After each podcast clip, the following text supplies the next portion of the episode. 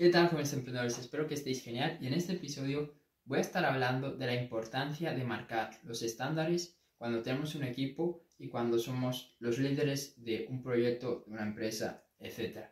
Porque al final es muy fácil que la gente se relaje, que la gente baje el nivel, que la gente haga menos de lo que puede hacer porque no hay unos estándares claros.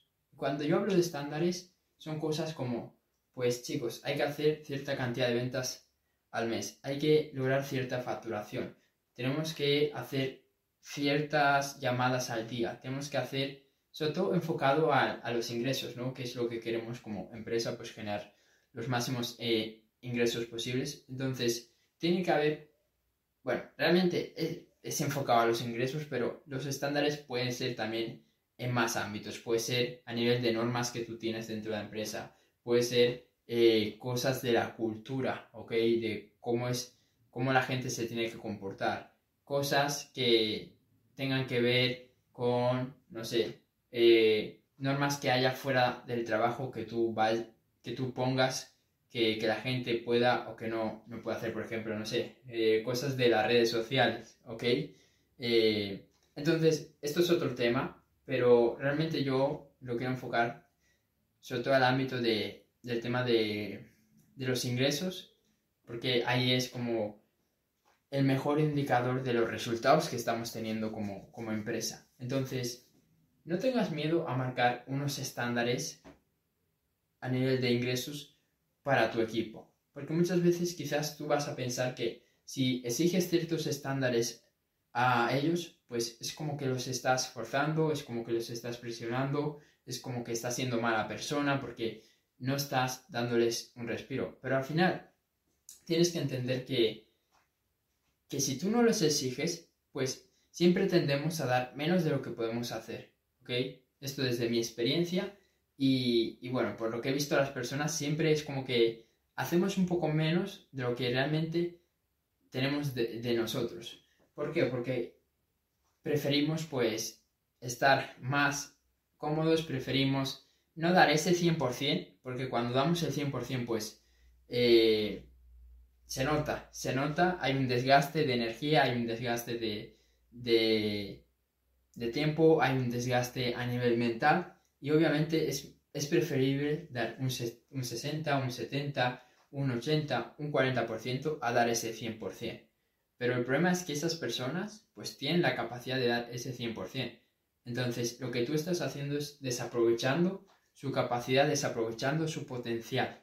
Porque no quieres caerles mal, porque no quieres que piensen ciertas cosas de ti. Pero al final eso no es un buen líder. Un buen líder es la persona que exige a, esas personas que, que realmente pueden dar más. Entonces, no te sientas mal por exigir cuando tú ves que esas personas eh, están haciendo menos de lo que pueden hacer. Y en el peor de los casos lo que tú estás haciendo es favoreciendo a esa persona. Porque si tú eh, le inculcas esa ética de trabajo, de dar lo mejor de sí mismo, aunque luego se vaya a otra, a otra empresa, aunque luego se vaya a otra parte, esa persona va a estar con una mejor mentalidad y va a estar siempre obteniendo mejores resultados que si estuviera con la mentalidad de voy a hacer lo mínimo, voy a dar el 80%, el 60% y no voy a dar pues lo máximo que yo tengo que dar. Entonces, en el fondo, tú le estás ayudando a la persona a, a evolucionar y tú le estás haciendo un favor porque le estás haciendo conocer una parte de sí misma que no conocía. Yo creo que a todos nos ha pasado en algún momento que te das cuenta de que puedes dar más, no lo estás dando, de repente viene alguien que te espabila y empiezas a dar tu 100%. ¿Y cómo te sientes cuando das tu 100%? Te sientes bien, porque sabes que eso es lo que deberías de hacer todo el tiempo, ¿ok? No solo cuando alguien te dice que lo hagas. Así que esa es la idea, esa es la idea, que podamos crear personas responsables dentro de la empresa y personas que sean autodisciplinadas con el esfuerzo que ellas tienen que, tienen que hacer. Entonces, esa era mi, mi idea que quería transmitir en este en este, en este episodio.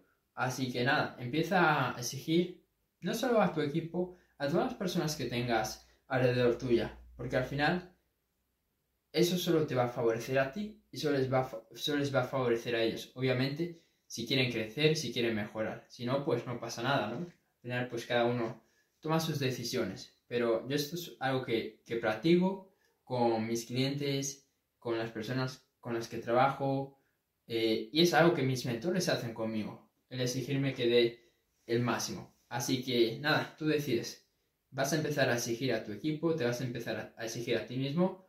¿O mm, vas a querer eh, quedar bien con ellos y que hagan el esfuerzo mínimo? Así que eso es todo. Espero que este episodio por lo menos te haya podido hecho reflexionar, te haya, te haya hecho cuestionar ciertas ideas que tú tenías. Si es así, compártelo. Si estás en YouTube, suscríbete y nos vemos en el siguiente. Let's go. Chao.